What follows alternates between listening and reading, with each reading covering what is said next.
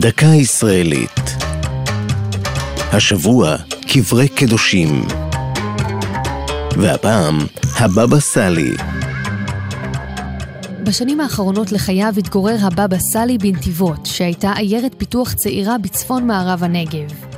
עם מותו, ב-1984, הוקם לרב, אחד מגדולי המקובלים ממרוקו, קבר מיוחד, שהפך למוקד עלייה לרגל.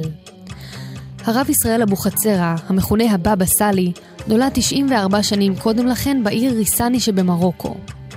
לארץ עלה בגיל 75. לאחר מותו הוקם לזכרו בנתיבות מתחם קבורה גדול.